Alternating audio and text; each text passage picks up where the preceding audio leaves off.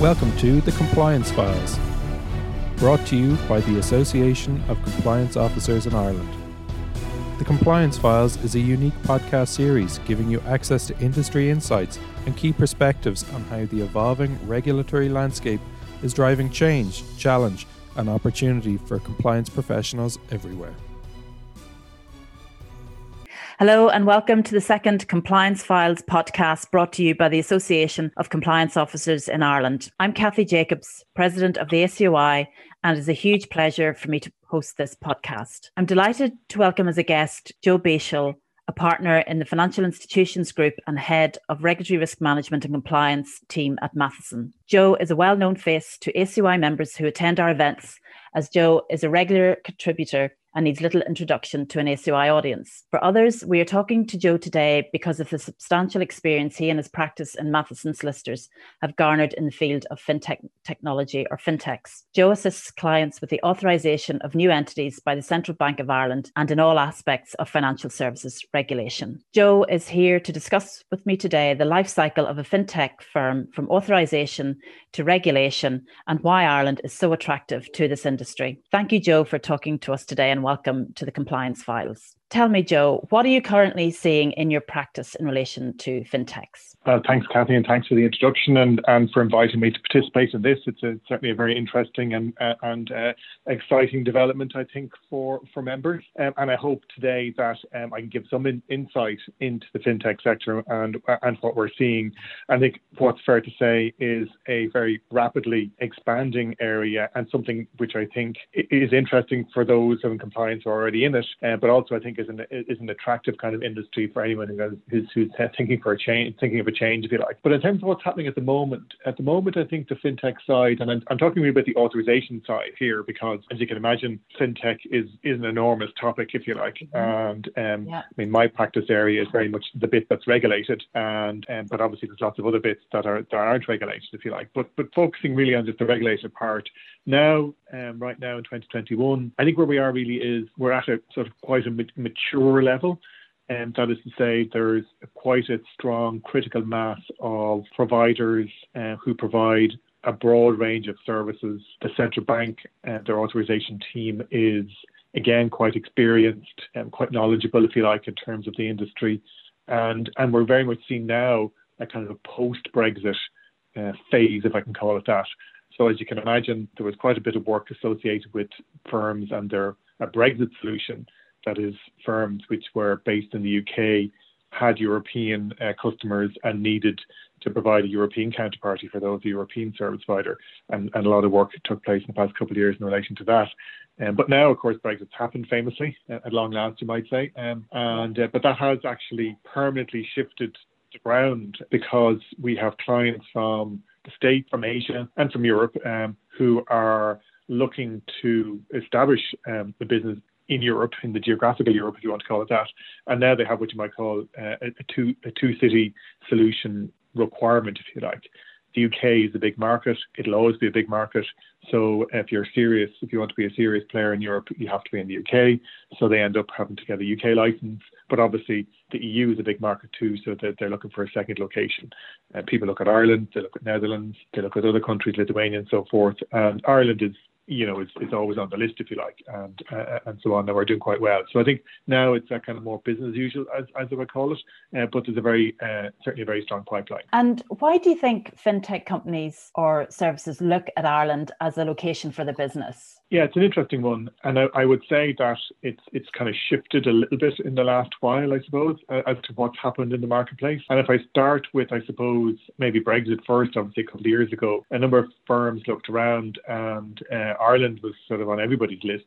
If you're based in the UK, same language, similar cultural and legal, you know, similar culture, similar legal environments and that kind of stuff. And so it certainly was on the list of everyone. But at that time, I think a number of people were looking for a quick license, a quick solution, and, and other jurisdictions won out. Um, Lithuania, for example, and Malta to a certain extent, and others, uh, where people wanted a quick fix, if you like, as a Brexit hedge. But we're now seeing actually, um, interestingly, interesting for me, I think, uh, who works kind of with the regulator all the time, that actually the, the, the robustness of the central bank is something that's actually attracting firms, believe it or not. I think Ireland has a very strong reputation as being a, a well regulated jurisdiction. Uh, so uh, firms want to be able to, if you like, have the badge of being authorized in a firm that has that strong uh, regulatory reputation.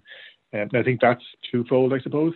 In my experience, really, in, terms of clients, I mean, like one is, is, is certainly in terms of the, the customer perception, if you like, that they're located in a in a well, well regulated environment. But also, I think for funders, so a, a lot of the fintechs, I, I would say they're probably all in almost all of the ones that we deal with are in what you might call a growth phase, and they're at various stages of funding. So I think there's a, there's a feeling that it might be easier to attract further stage funding if you are in a kind of a, a robust kind of uh, a robustly regulated jurisdiction like Ireland um, is. And we, we would have some firms who had an, an initial plan and, and, even got a license in another country, but actually um, didn't maybe switch it on or didn't stand it up to the full extent, and, and now they're sort of switching to Ireland, if you like, as the more long term or the preferred solution in terms of the long term building of the business. So that's kind of the regulatory environment, I would say. The other then is is what I would often call the IDA stuff.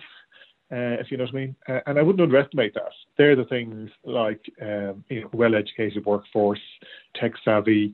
There's a good sort of um, financial. Everyone knows uh, globally that there's a strong tech industry in the broader sense in Ireland. So there are people working in that area. I mean, obviously, like everything, it's hard to get skilled staff anywhere, if you know what I mean. But there is a cohort here of people who are in the sector uh, so these firms can, can find other professionals, if you like, even if it's you know developed from developers down, if you like, yeah. not just compliance people, if you like. So they, yeah. there's an there ecosystem, an ecosystem here. Yeah, that, yeah. To use, to use yeah. that phrase, uh, yeah, and use an often hacking phrase. There is an ecosystem here, but it, it is a real thing and it is a real attraction for people. And and then in you know English language, I wouldn't overplay that much so much, but it is a factor and, and, and system and familiarity, if you like. If you're from the US coming over here, it's much more familiar than the continental Europe, um, if you like. So all those IDA factors are real. And I would also say, as a sort of a by the way, um, if you like, that the IDA do, as we all know, do a really good job. And, and in the middle of the pandemic, I suppose, when everyone's working from home, they have been pushing uh, regional development and regionalisation and encouraging firms uh, on, on this side to, to locate outside of Dublin, if you like, our Dublin metropolitan area, and you know with some success. And I think uh, not not quite necessarily fintech related, it's more regional development related. But but you can only think that you know with the pandemic and everyone working from home, that there'll be uh, people are used to sort of maybe a slightly different solution than if they're looking at Cork or Limerick or other other centres around around the country. I mean, those places are now themselves developing a critical mass, and, and, and actually, I would I would expect that to, that to develop. So all of those reasons, if you like, and to be honest, like you know, um, you might find it strange, or listeners might find it strange to say uh, your corporate tax rate. That is obviously there in the mix, if you know what I mean.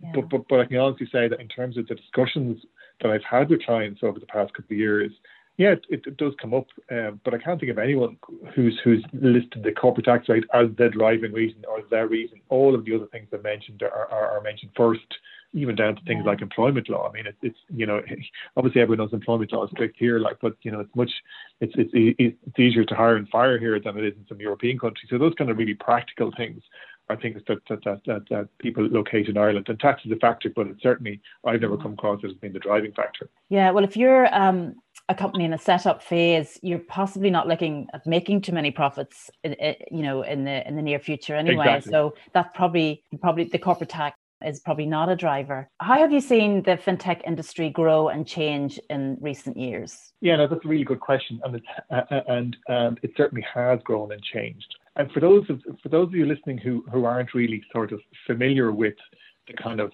background, if you like, this is, I would say, you might call a success story from a European policy perspective, because a lot of these changes are driven by European law development. So it was the Payment Services Directive, and that was updated in 18.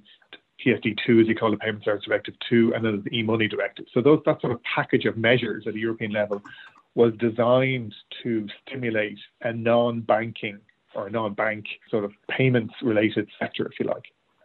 And it has been very successful in that regard. So I guess back in 09 we would have started with relatively simple kind of payment firms. Not to not to say that the, the companies are the, the challenges, the logistical challenges aren't, aren't, complicated. Like, but you know, some of the businesses were, were maybe money transmission, getting you know cash from A to B and, and, and related services, whether it's cash or for corporates, if you like. And but nevertheless, sort of you know that sort of relatively simple payment service. And and and uh, what but in recent years, we've seen, I guess, which you might say, the full range now of payment services as that industry I, think it's reflective of that industry, which has grown enormously. So we have everything, I suppose, from those type of, of, of payment services, uh, cash, and then there's sort of various online app type um, uh, uh, providers, if you like, who who do the kind of bill share type thing, moving money from A to B, uh, uh like around around a sort of a, dinner table when we when we were able to go out to dinner yeah. and, and, share the bill, if you like, those type yeah. things. On then to more sophisticated kind of services, if you like. So there's actually a whole industry there that um, is really really really important to the real economy, uh, but nobody really, except those involved, know it's there, and it's called merchant acquiring.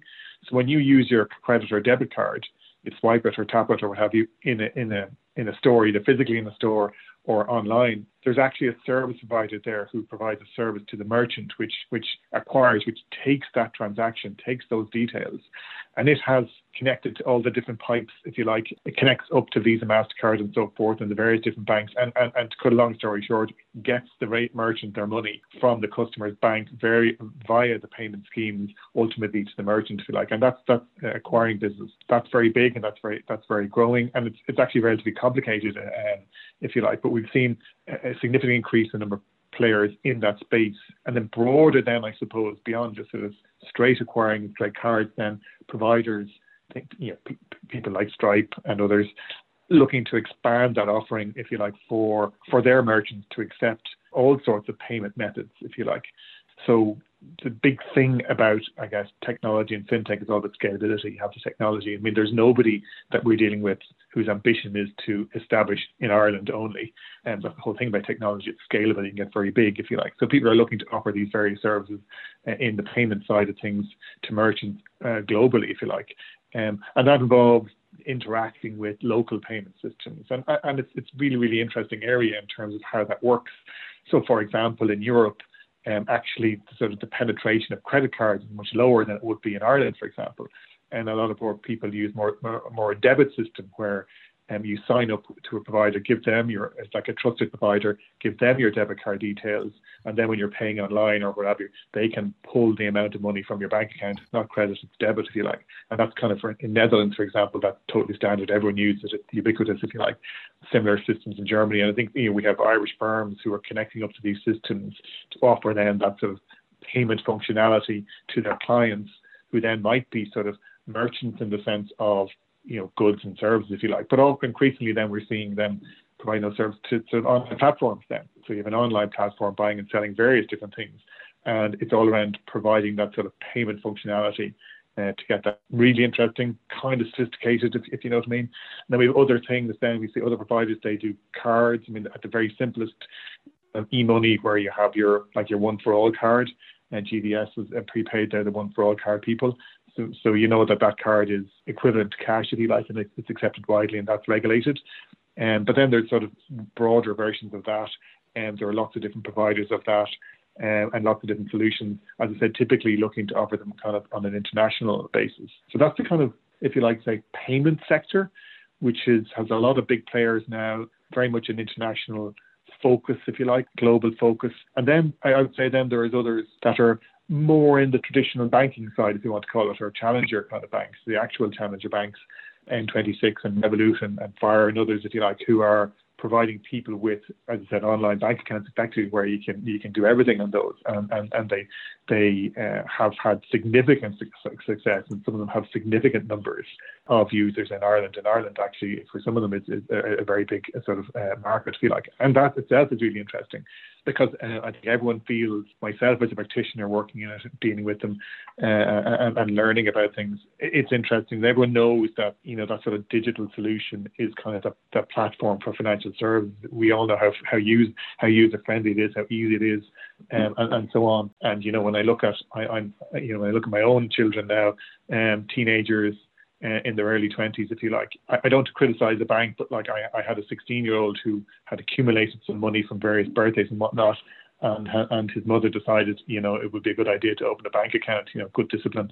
And, um, went in from school. They had half days and Tuesdays and on Wednesdays. I did on Wednesday afternoon because, of course, the opening hours aren't aren't great and did one and said, "Oh, whoever it was, Mary or somebody does that. She's not in. Can you come back next week?" So he diligently comes yeah. in next week, and then it takes another week after that to open the bank account to, to deposit a couple of hundred, if you know what I mean.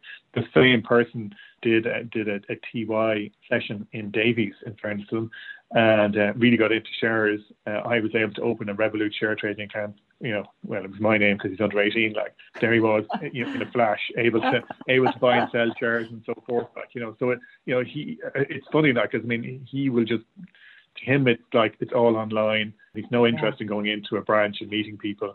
I think that's the future. We all know the way the way yeah. it's kind of going. And, and what's great to see is that Ireland has critical mass of these providers, really credible providers, if you like. And it's a really interesting area. And what we see, of course, is when there's a critical mass, more it, it, it, it, it it's a positive effect. It generates more business.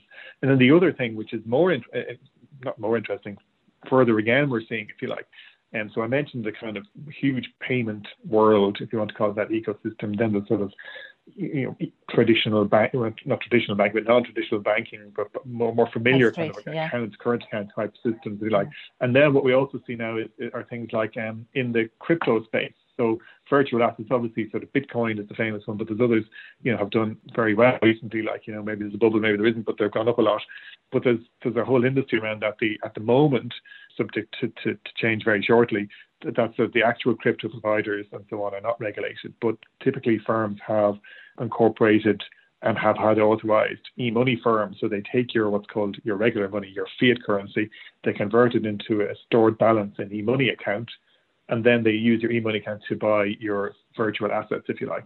And we've actually got quite a number of players in Ireland in, in that space, and there's more coming because we're working on them. And and actually, that whole sector in, in, in future years is going to be much more mature, if you like. So, literally in the next couple of weeks or months, and the five money fifth money laundering directive will be will be passed into Irish law that will regulate these firms from a money laundering perspective. Um, but but looking down the track, Europe um, through what's called MiCA, and a new directive, if you like, similar to MiFID, if anyone knows MiFID, but virtual assets that is going to be regulated on a pan-European basis. So that's that's another thing that that's, that's coming down in Ireland is kind of well positioned because we have a good critical mass there. So to be honest, I mean it's it's a long answer, and yeah. I, I, you know I think what I would say is that um, it's a long answer because actually there've been there've been really strong developments across a broad front of all of those key fintech developments, those key industry areas if you like, and everyone's building up a critical mass, if you like. And uh, yeah. like it's a really interesting thing to be working in from my perspective, and also I think for, for the compliance industry as well, because everyone has to have compliance. Yeah. So as well as the entrepreneurial drive, PSD2 has has actually done its job then as well, and it's driven a lot of change as well. Would that be right? It has. You know, it's, it's funny because I, have been sort of working in the sort of compliance and regulation field for, I don't know, is it more than 15, 16, 17, I don't know. Uh, let's, let's call it between 15 and 20 years, if you like. And there, there's days when you feel like you're just delivering bad news to people. Oh, you can't do that. The rules say that, or that's going to be very expensive because you have to do this and uh, you know, and and and, uh, and many perhaps people who are listening will, will resonate with them to a certain extent. You know, I sometimes feel like I'm a bit like to visit the visited dentist. You know, like yeah. you really, you know, if there's an issue and Joe turning up because of the problem. But actually, the one thing that eh, not the one thing I, have lots of job satisfaction, like, but what I mean is an area that's really satisfying are these type of areas because actually the underlying law, the rules, the compliance rules are there to help businesses set up and prosper. And there's nothing more satisfying than working with a client over several months, you know, from an idea, a call through to getting the license. And then in the subsequent years after that, watching it develop and grow and get bigger and have all this growth issues, if you know what I mean, um, which is great. And there's nothing more satisfying than seeing that. Like, so that, I think that's the area where, I think this is an area where you might say compliance does a really good job and that actually the rules, the framework, PSD2, as I said, and e-money, um, they, they really stimulated a whole industry and that employs lots yes. of people and, and, and, and, and is actually growing and is going to get bigger. Joe, you mentioned that the central bank is, you know, growing in expertise in, in fintech. How do you find dealing uh, with the central bank and with the authorization teams there? Yeah, no, it's it, it's it's a really good question, uh, and actually things have really changed materially for the positive in, in, in recent years, I would say. So a couple of years ago, let's say five more, let's say five or six years ago, I think the the bank had a reputation for being slow, very conservative, very reluctant to take a view, and was often contrasted, rather unfairly in some cases, but sometimes fairly with, with the FCA and, and other regulators.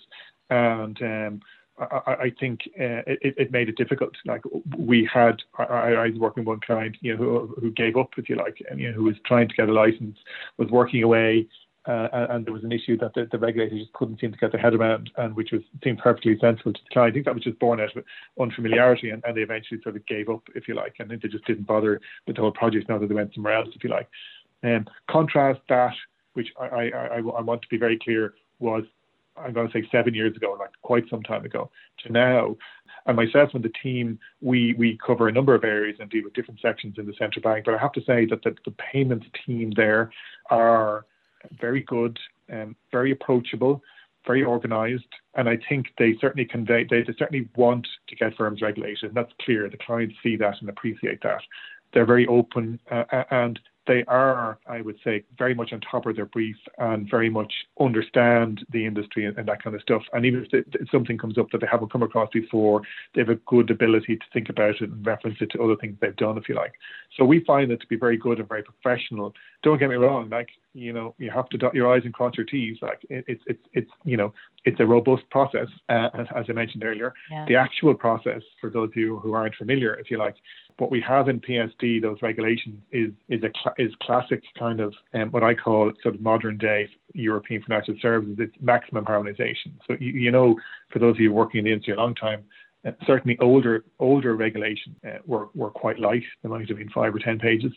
Um, at the most, and that was it. And there was a lot of flexibility given to member states and a lot of divergence. Certainly, post financial crisis, that was seen as having caused issues in the 08 09 financial crisis. So there's been a real drive to have maximum harmonization directives, things where you can't change. We see it in investment services, MIFID and payments is one of them, if you like. And that has gone further. There's lots of different level two measures and right down to the actual format of the application. So the EBA, European Banking Authority, prescribes what a what a payment license or e-money license is supposed to contain, all the different guidelines and so on, gives very very clear guidance to regulators. And in fairness, central bank they follow that and it's very clear. So the actual licensing process should be similar in others. I know the emphasis is slightly different, but they're very good. I think they're very open. If there is a blockage, you know, they'll have a call if needs be. Um, obviously, you have to follow up in writing and so forth. So I think the, the, the experience is good. If you and I think helpfully, I guess the rules had to change when PSD2 came in, but they have changed. and quite a number of applications have gone through. So both the bank and providers like ourselves kind of have gone through a few times now, if you like. So we're much better, we're much able to advise you know, on sort of what's needed, if you like. So I would say it, it, it, the experience is a positive one, and I think certainly adds. I know their job isn't to promote financial services in Ireland; that's gone a long time. But but but but by doing the work they do the way they do it, they in fact do that. If you know what I mean, and it takes the time it takes. You know, you're not going to get a license in four months. You're probably not get one in six months if you like. It takes the time it takes. But I always say to people like, look, in five years' time, does it really make a difference whether it took 10 months or 12 months, you know, between, you know, you forget about that. Like the question is, are you happy with being in Ireland for all the other reasons that I talked about at the start? Yeah. Um, if you like, but they do yeah. a really good job in fairness, I would say. What issues do fintechs encounter in the authorization process? What are the big pitfalls? Yeah, and it's, it's really good. Yeah. Lots, I would say, and it's, it, and, and lots, I would say that are that I've learned, if you like, in, to a certain extent, are a feature of of that industry and, and almost those people without you know without being personal anything like that. Um, and actually, it, it, it's something where I think compliance officers can really help on, yeah. to be honest, and actually where the compliance officer being on board early uh, on some of these projects or on these firms is really, really important. So a couple of things I would say. As you would imagine, you know, to get a license from the central bank, uh, as I tell to every client, you're not just getting a license in Ireland, you're getting a license in the whole EU EEA. That's a huge market. It's the world's biggest single market, if you like. The central bank takes its responsibilities very seriously. So you have to have a presence. You have to have an operation here. And I know your systems are so super fantastic. You can probably have one person in the box room and it'll all do fine, but that isn't going to wash. Uh, you have to have, you're getting a European license from a European regulator, and you have to have a presence. The mind and management has to be here. So for some firms, especially when they're smaller, maybe most of it's in the UK, and, and, and, and it's difficult to think, well, how can I double up uh, how can I do both, if you like? And, and to a certain extent, there's a cost associated with getting a license, and you have to do that. So I think firms have to be very. The, the issues are that have, people have to get their head around the operating model and designing something that actually has the yeah. requisite substance that will allow the central bank to get comfortable that the firm is going to be managed and controlled from Ireland, from the firm, and that if they go in and supervise it, wherever that is, um, you know, in these days. But if they go in and supervise it, that there's somebody there to supervise, that they know what's uh, happening. And I think that can be difficult for people uh, to get their head around. It involves perhaps some roles that they hadn't thought of, that they might not necessarily have, or maybe they were thinking of, but maybe further down the road. Maybe they were planning on that kind of role in two years' time. But we're kind of saying, actually, you know, to have a credible application, you really need to put that in now. So that can be difficult for people to kind of get their head around, have to kind of juggle the numbers and so on. And but as I said to people, there is a you know a license is is there's a cost to it. It's certainly a barrier to entry. Um, you know, if you yeah. need a license, not everyone has one, and but you have to have to do the property. That's so the the actual operating model is is is I guess um, the source of lots of discussion uh, with clients. And okay. I, I always do say to them that you really have to get this right before you go to the bank. You, you, you, don't negotiate with the bank. Let's go in with let's go in with two, and but we know we need ten sort of thing. I mean, that just gets you off completely on the wrong foot. And then I would say the other challenge, and this is where I would flag where compliance officers are particularly um, um, useful and have a lot to offer fintechs yeah. is like yeah. typically the fintechs, of course, they're fantastic at the technology. The, the, user interface is fantastic. It all works great. The technology stack is great. You know, the user interface is fantastic, and, and, and they're you know they're all about designing a frictionless process. It makes it very easy for the user. They really understand their users. If you like, if, if the target market is my 17 year old, 16, well, he's 17 next week. You know, the the teenager or the early 20s. You know, they know what they like and what they don't like, and so on. So that's one culture, if I can call it that. And then you have to come up against the regulated world, yeah. which is driven by black letter law, policies, procedures, evidence so, that you've done it, one yeah. minutes, blah, blah, blah, blah, blah. And to them, culturally, that's like, they don't even use paper anymore. Like, they don't write stuff down, like, you know. Uh, so getting people to a place where they will they will have the formality and the robustness of sort of that kind of, to a certain they will feel like superfluous infrastructure, you know, not core to the business. That's really important to get, get it right because, of course, in fairness to the regulators, you know, they don't know it and they've learned the lesson. You can't just trust people just because they say they do it doesn't mean they will do it, and oftentimes they don't do it. You know what I mean? So mm. you have to have evidence. So there has to be, you know, I guess in, in financial services, outsourcing is universal. I mean, there isn't a firm that doesn't outsource something, and some people outsource a lot. So there has to be an agreement. There has to be a service level. There has to be KPIs. There has to be management of it, and you have to evidence that. And and, and oftentimes for for fintechs, there's internal outsourcing. It's quite fluid, quite informal, and this kind of rigor, if you like, the same type of rigor you'd apply to a third party isn't done internally but that's what the central bank needs to see, if you like. So yeah. there's quite a bit of, I guess, leading leading people the world and trying to what we try to do is get them to put themselves in the shoes of a supervisor and go, well, but, but what they're coming from is, is managing risk. So you have to be able to get to convince the regulator that you that you can articulate the risks, that you understand those risks, and that you're able to mitigate those risks. And the only way you can do that is write it up and have controls around it. Uh, and, and, most clients can do it. Uh, it's just that they haven't prioritized it in their mind. They're spending most of the time on the user experience and then the back office process, making sure it all works from a technology perspective. But then documenting that to to the level that almost the, like the I suppose the supervisor, like you might call the informed layman. I mean, they're not like they're not yeah. totally ignorant, you know, but they don't know yeah. your business, you know, yeah. but you have to be able to document to the extent that these informed supervisors who are in the area but don't know what you do can see what you're doing and, and can know and can get confident you are controlling what you're doing. So I mean, I think that that's a, a cultural difference. And and the other thing which is related to that, I would say, um, in terms of the challenges, is is speed. Um, they're used to doing things quickly. Yeah. Um, if you think of technology, they do sort of beta testing when it's not quite right, and see how it works, and then develop it, and then finally deploy the technology. A regulator can't endorse something that's half complies. It has yeah. to be compliant you're not allowed to bring something to the market if you like, you know, that doesn't work if you know what I mean yeah. from a regulatory perspective. And, and, I know there's other issues about sandbox and all that, but we're parking that. And sometimes, you know, people change very quickly. We're doing this product, now we want to do another one. And it can be difficult for people to say, well, you know, the regulations to prove this, you know, you need to think about how you go back and explain why you're doing something else. and uh, you need sometimes to have a track record of doing A before you can do D, if you know what I mean, or do A, B, C before you do D, E, F, if you like. And so tempering expectations, understanding that the central bank will become a key stakeholder and that you may have to continually will have to continually engage with. You know, it takes a bit of time for people to, to, to sink in, if you like. And as I said, the reason I, I, I focused on compliance people is you all know that's what you do. Like you have an appreciation of what the regulator is looking for, where they're coming from, you know, where their sensitive, where the, where their sensitivities are, you know, uh, and that I think is incredibly valuable for these fintechs yeah. who just don't have that. It just isn't in their DNA, and, and you know, nor would you expect it to be. They're moving into uh, often moving into a new world of being regulated, and they need to be educated. Yeah, so it's the culture of technology and innovation coming up against regulated financial services. So yeah, yeah. Look, those are really good pointers, actually, Joe. And one of the key messages is employ your your compliance officer early. You know, just to be clear for everyone, I mean, you you, you won't get a license uh, without a compliance officer. Mm. And I think you know, what we you know what we have seen in recent years, I guess, is the central bank certainly obviously insisting on on a compliance person, but obviously uh, well not obviously, but they're they're they're now focusing on risk as well. So yes. depending on the size of an organisation, they want to dedicate a risk person or function uh, alongside a, a, a compliance person yeah. or function. And the smaller you are, you might be able to match them together a bit. But compliance and risk, that second line is really important. And there's lots of opportunities for, for compliance professionals in that area, uh, to be honest, uh, now, as I said, and in the future. What has been the impact of the explosion in fintech um, had on your practice? Yeah, I, I think it's um, it's like I said, it's kind of an overnight success after ten years, if you want to call it that. Yeah. Um, and PSD2 came in a long time ago, and, and it was a slow burn in that sense.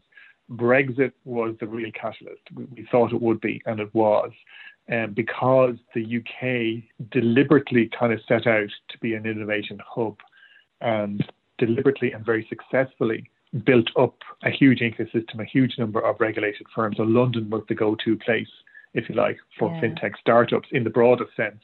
And then the kind of regulatory environment supported that, and it was relatively easy to get licensed um, there. So by far, London had the, the, the largest amount of licenses. And w- you know, when you go to conferences and fintech-related conferences, as I, as I used to do in the old days before I was confined to barracks uh, in in the house, you, you would see lots of speakers who would be from all over the place. They could be from Russia, they could be from Asia, different European countries, and uh, uh, uh almost always, or very often, the firm they set up within London and uh, and it was like exporting back to wherever.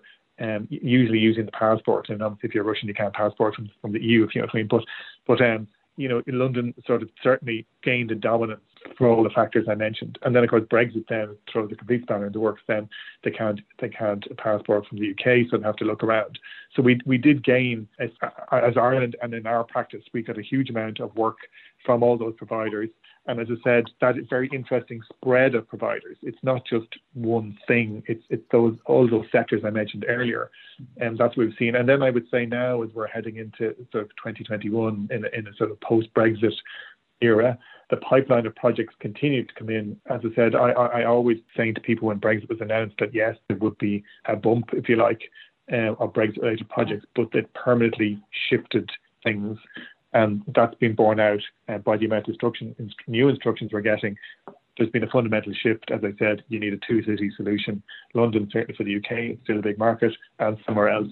And Ireland is on the list, and we're, we're, you know we're getting our fair share, I would say. As you know, Joe, we announced our new educational offering at our annual conference in October last year, the Professional Certificate in FinTech Risk and Compliance, which is scheduled to start on 2nd of March. What is the role of the compliance professional in FinTech services, in your view? Yeah, it's a good question. And to a certain extent, I know I've spoken about that already, but uh, firstly, I would say that the, the qualification is really welcome and really timely because uh, I've often thought to myself, if I had the time, I'd love to sort of sit down and write a textbook on how all this works. But actually, there isn't one, if you like. So, how kind of payments, how all these things work, isn't really written down. A lot of it's practice, and actually can be quite alienating in some respects for people, or, or, or might result in people holding back about getting involved in the industry. But but actually, I think what the compliance professional offers is something that's really invaluable to the fintech. Is that regulatory perspective? Is that what does the supervisor uh, expect is that how how do we kind of provide the formality that a supervisor needs, but at the same time do it in a way that the business is, is efficient for the business, if you like. So actually, it's a really key role, and I think the the new qualification, if you like, I think will give people, both those involved at the moment, but also potentially people looking to, to join this sort of industry sector, just that bit of grounding, the overall framework of of the different re- rules and regulations. Like the actual underlying rules, they're not that many and they're not necessarily that complicated in, in, some respects, if you like. They're certainly doable. And I think what I think compliance uh, professionals have demonstrated over many years is like is their ability to digest new rules and to apply them practically. And I think that you know that that talent, if you like, of digesting rules and apply them in a practical way into a business and in a way that will keep a regulator happy, if you want to call it that. That's really, really invaluable, if you like. And I think, yeah. I think to me, that's the core skill. And as I said, I think the, the new uh, qualification, the new course, will be enormously helpful uh, for everyone in that. And ultimately, I think will actually, you know, help contribute to the overall industry in terms of its overall growth, if you like, because it's another selling point for Ireland. Uh, you know, you know uh, providers are looking at all the different elements. Can I get the right people? Can I get a compliance person? You know, do they know what the, you know, they know what this industry is about? And this will really feed into that in a very positive way, I think. And looking forward down the twenties, uh, what are the developments do you think that we'll see from the regulators in this space? Yeah, I mean, I, I think it's what's interesting, I, I guess, is I, I guess the non-bank payment side of things is, is starting to come of age, if I can call it that, by which I mean it's, it's really getting very big now.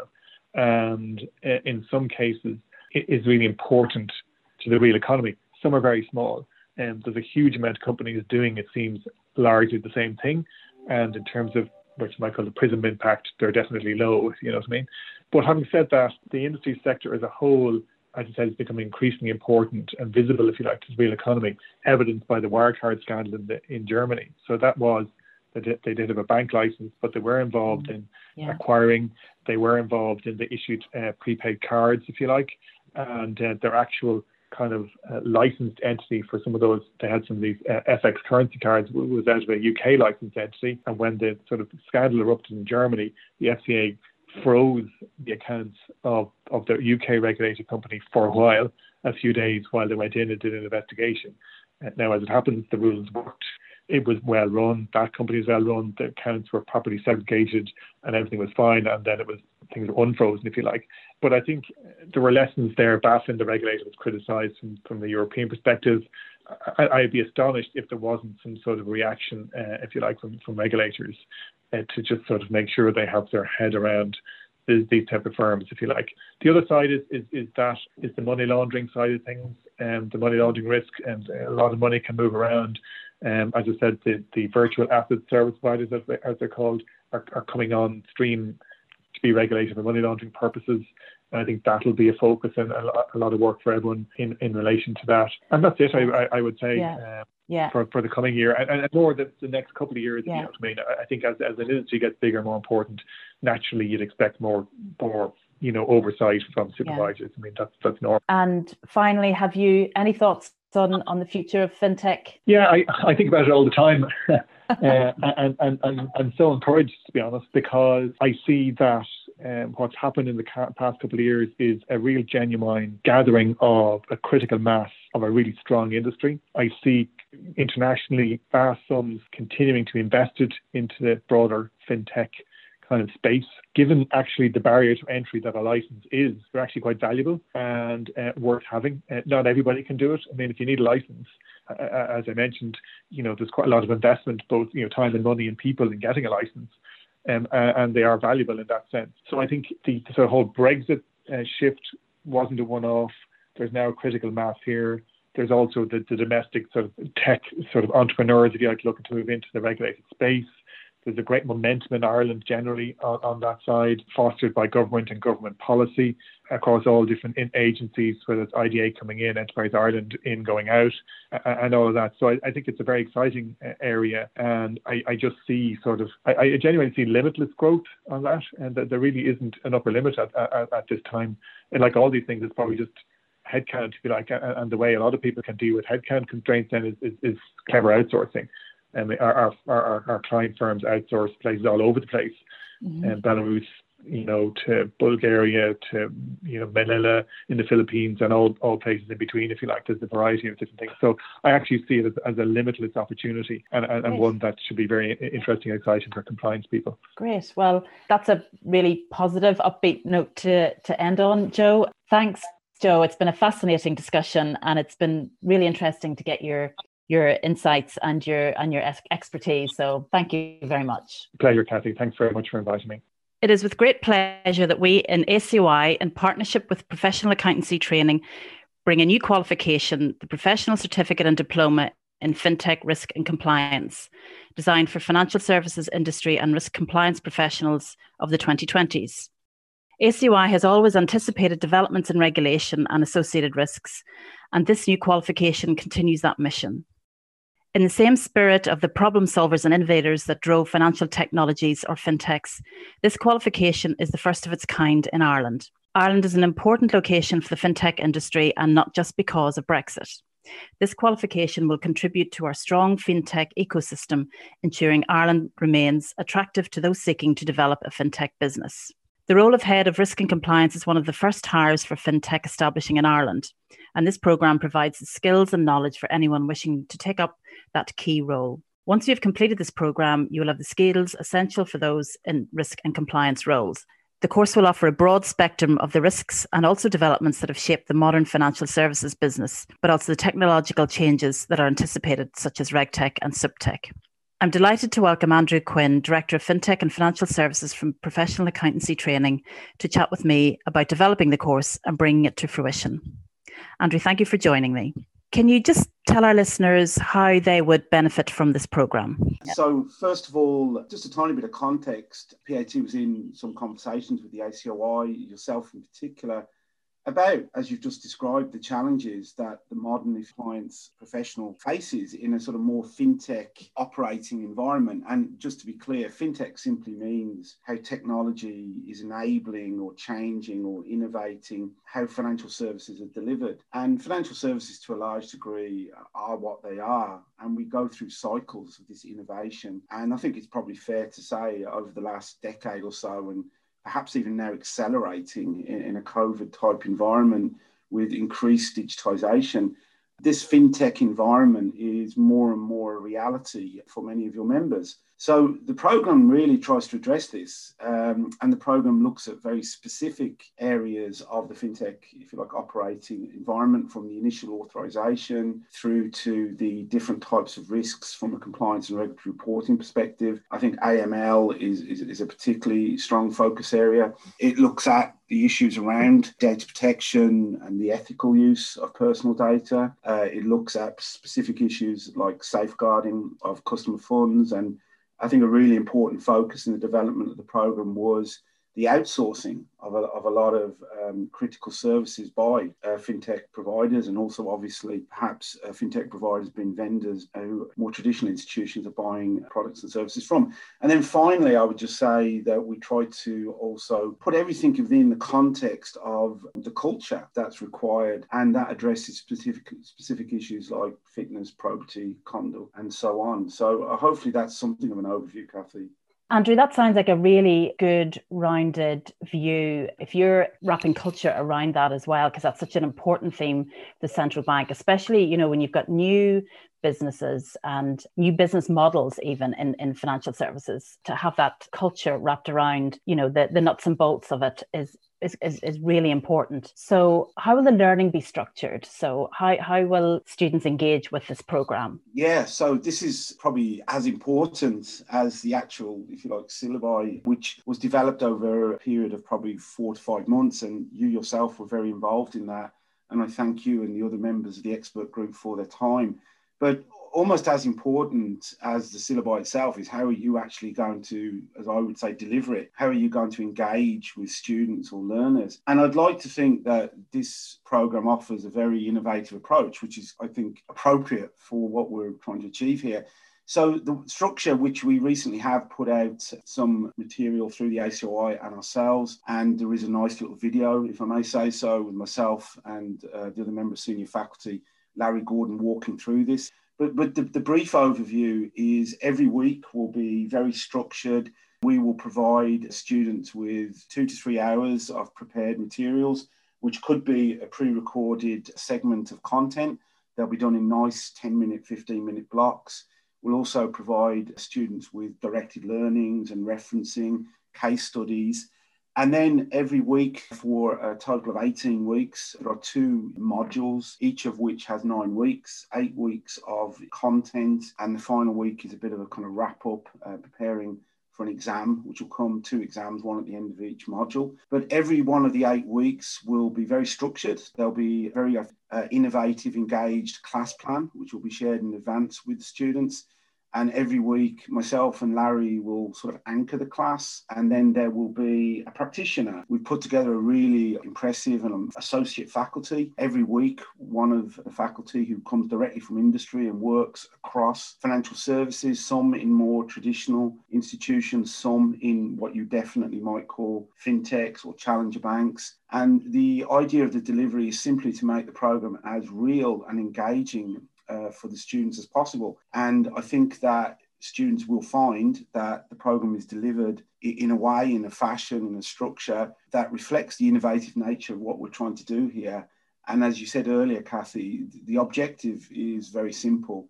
Uh, we, we want students to feel that the time and the money they've invested in the program absolutely helps them in their day-to-day jobs and their future career paths. I myself began a role in a fintech and was looking around actually for exactly what we are offering today. So I'm delighted that this this is the first of its kind in Ireland. It's as you've described, Andrew. It's very accessible for everybody.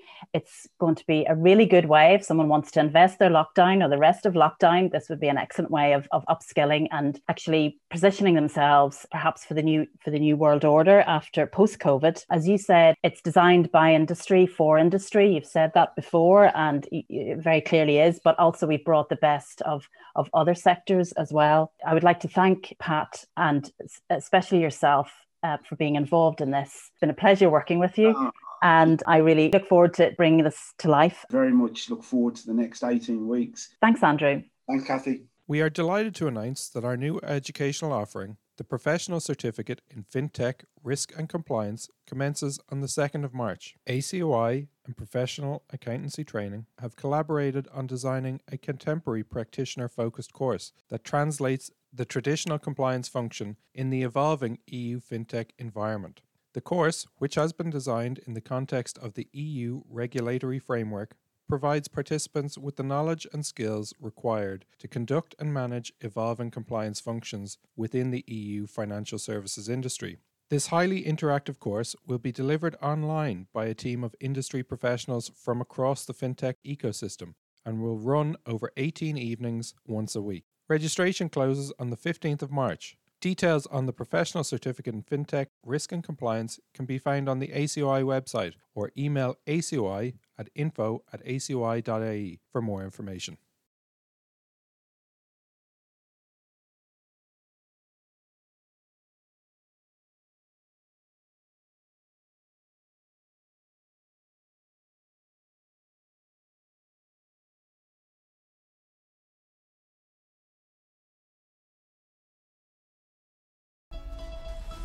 Thank you for listening to this episode of The Compliance Files.